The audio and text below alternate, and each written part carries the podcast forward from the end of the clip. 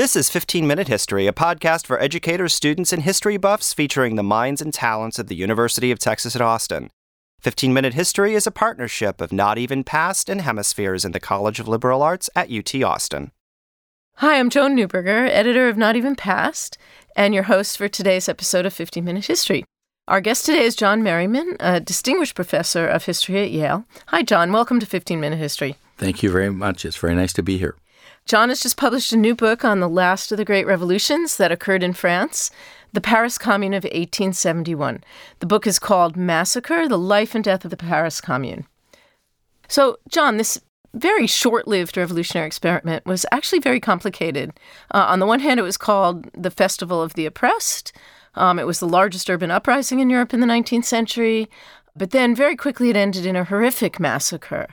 So let's start, if you don't mind, with a short overview of what the Paris Commune was, and then we'll turn to talk about causes and results and things sure. like that. Sure. Well, the Paris Commune began on March 18th, 1871, when very ordinary people, above all women, in Montmartre, uh, on the edge of Paris, which just had been annexed into Paris in 1860, when they suddenly saw troops were coming from Versailles to take the cannons of the National Guard who had defended Paris against uh, the Prussian siege that took place uh, uh, during the Franco Prussian War. And they alerted the menfolk who were still asleep, and with men, women, and children, they stopped the troops from taking the cannons down the hill from Montmartre.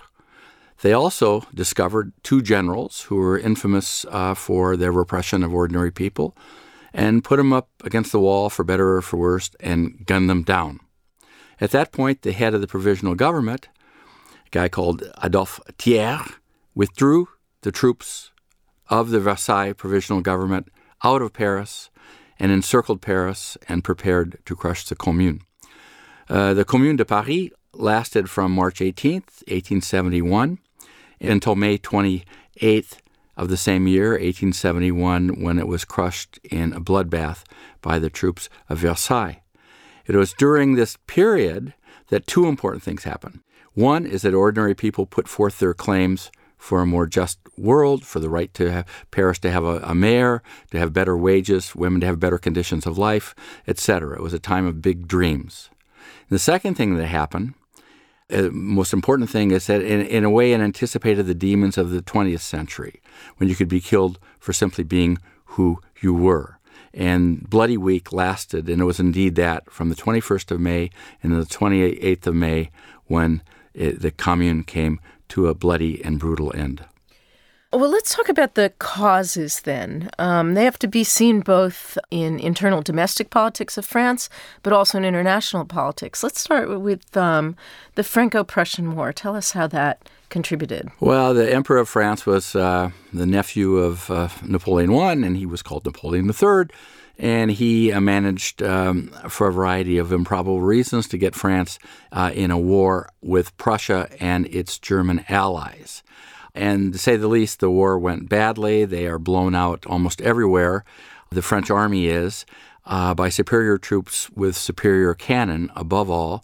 And Paris is, is surrounded, is besieged really from the beginning of September until late January 1871. There were lots of coffins carrying old people and young, very young children and babies, a time of great hardship. Parisians wanted to continue the fight, hoping against hope that uh, uh, that some kind of foreign intervention would arrive, uh, or that Lyon and Marseille and other places might send uh, troops to end uh, the siege. But they finally are defeated, and France is forced to sign an armistice in which France lost all of Alsace, which was largely German speaking, I might add, and uh, much of Lorraine, which became part of the new German Empire, which was proclaimed, oddly enough, in the palace, of the Hall of Mirrors, in the Chateau of Versailles. And it was the provisional government that signed this armistice with Prussia and subsequently with the German Empire. And when elections returned a very conservative, monarchically inclined uh, deputies to create the new France in the legislature, uh, it led to the event when uh, the army of Thiers uh, go up to Montmartre and other places, Belleville as well, to try to take the cannons, and the Paris Commune is proclaimed at the Hotel de Ville several days after the events of the 18th of March. So the war was experienced very differently in Paris than in the rest of France? Yeah, there was fighting in the Loire. There was an army of the Loire, uh, but basically the fighting uh, was in the east. Napoleon III himself was captured at Sedan uh, in the Ardennes, uh, right near the Belgian border, thus uh, northeast, well northeast of Paris. But it was the Parisians who suffered the most, as Paris was to be starved out by the German armies, the Prussian armies, and the, their allies. So, what brought about the end of the? Was it the war that brought about the end of the Second Empire, Napoleon III? Yes, the war. Uh, and and then what what brought Adolphe Thiers to power? Well, he became the provisional, uh, elected the provisional president of the fledgling regime uh, in uh, in Bordeaux. The legislators was, was were meeting a, a in republic? Bordeaux.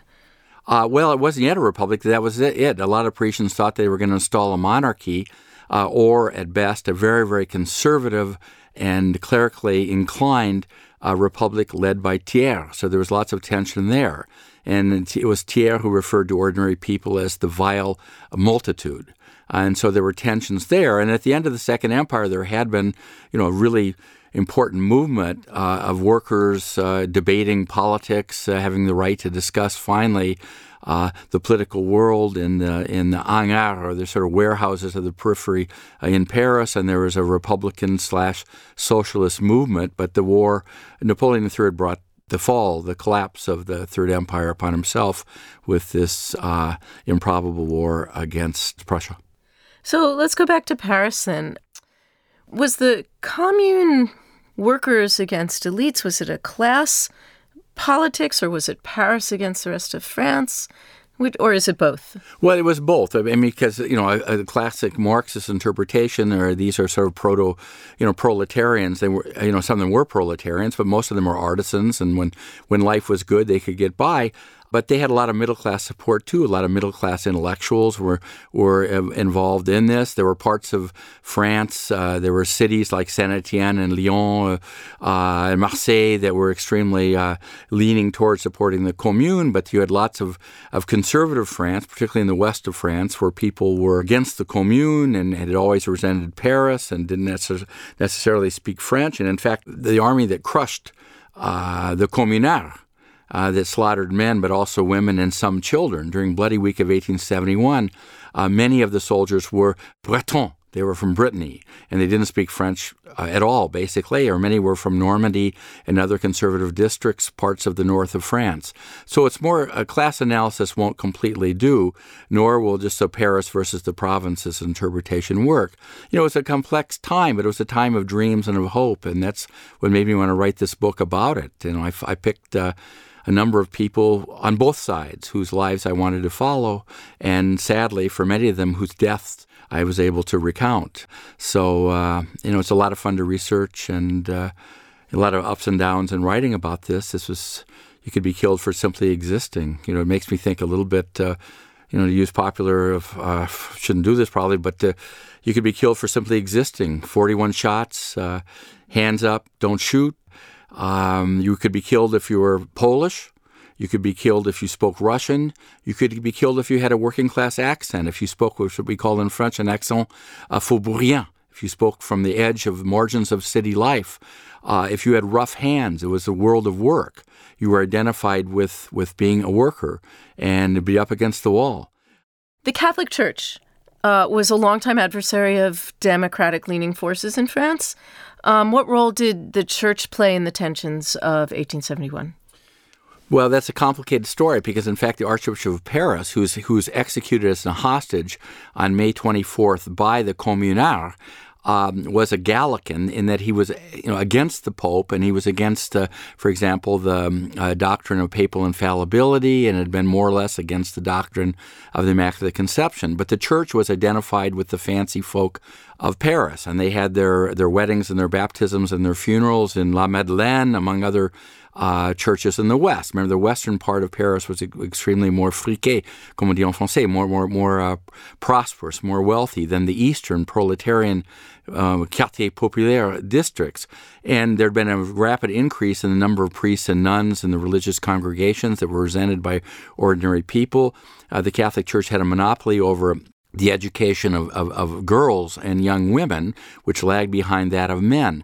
So, from the point of view of, of ordinary people in Paris, the Catholic Church was allied with the, the Second Empire, which indeed it had been, and they entered into an adversarial relationship uh, with um, with the Catholic Church.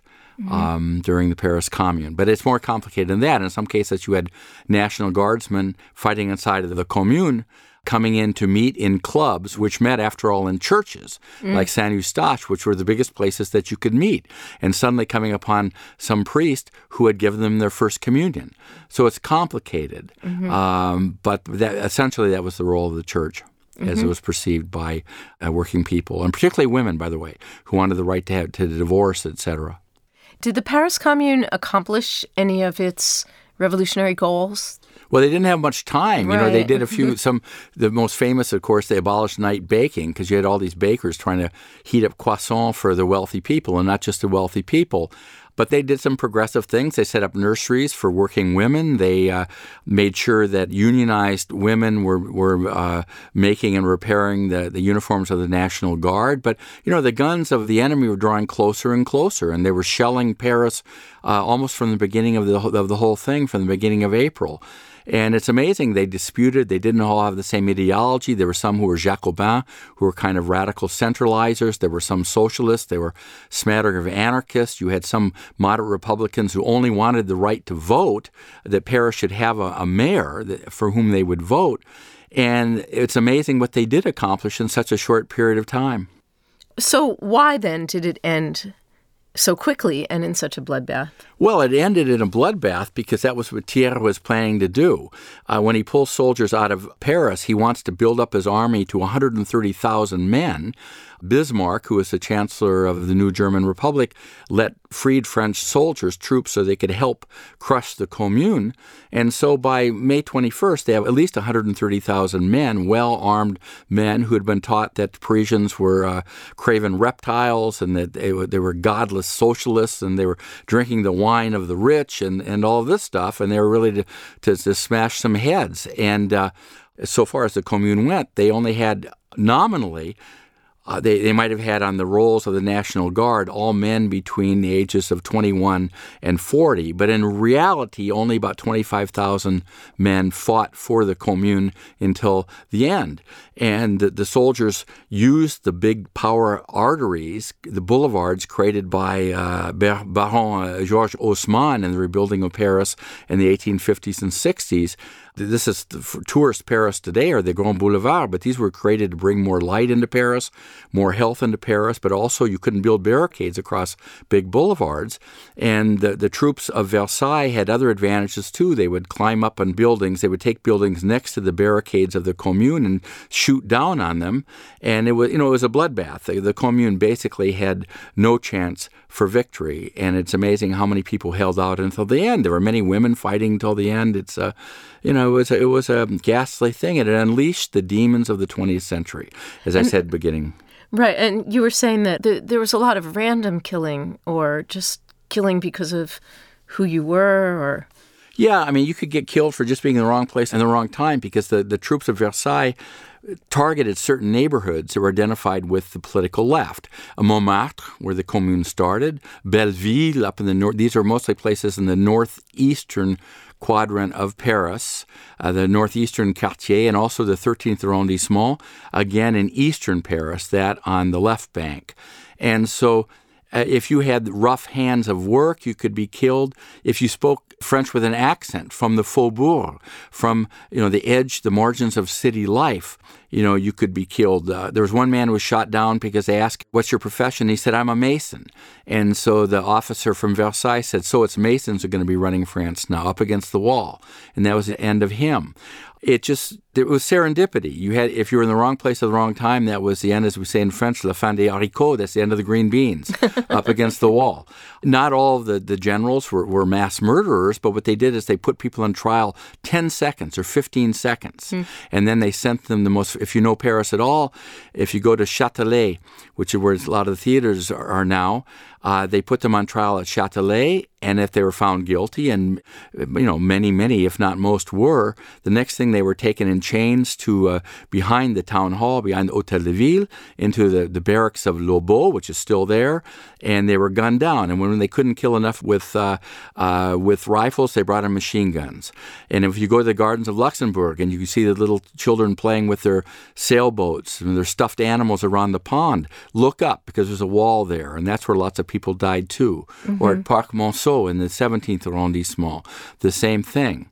So it was a tragic story. The numbers who were killed the lowest estimate ever, which is inconceivable to me, though one of my friends believes this, uh, one of my colleagues, a very good historian, 8,000. The high estimates are 30,000, which is very improbable. Uh, it's about 15,000 to 17,000 people were killed.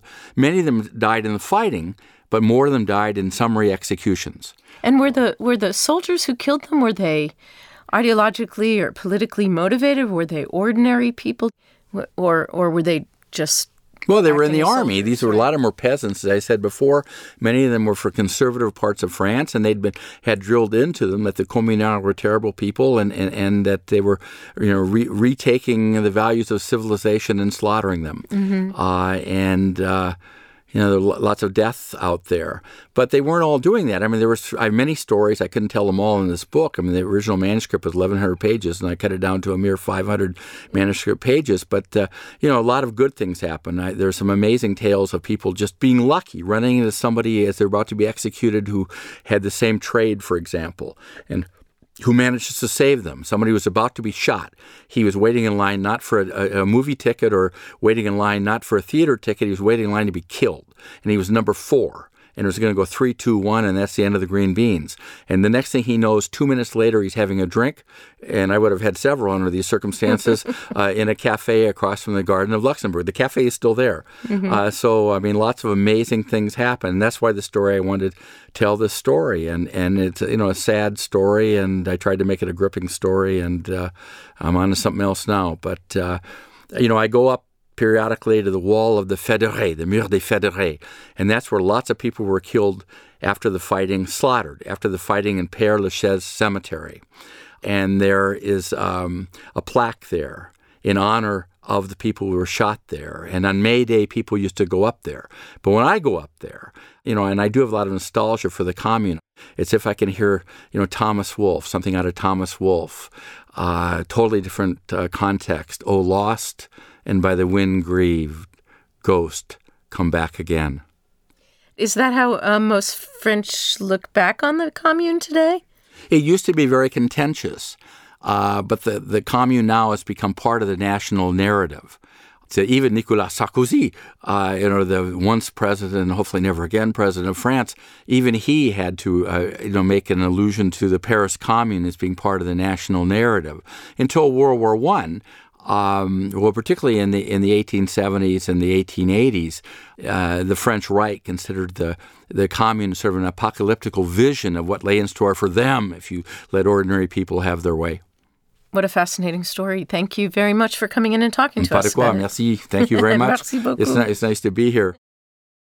For a transcript of this episode, alignments to the Texas and National Standards for Social Studies, and links to more information on this topic, visit our website at 15minutehistory.org. That's 15minutehistory.org. And for even more, you can like us on Facebook or follow us on Twitter. The University of Texas is a free speech campus. Opinions and viewpoints expressed in this or any episode of 15 Minute History do not reflect the official position of the University of Texas or of any of its constituent colleges or departments. Thanks for listening. We'll see you next time.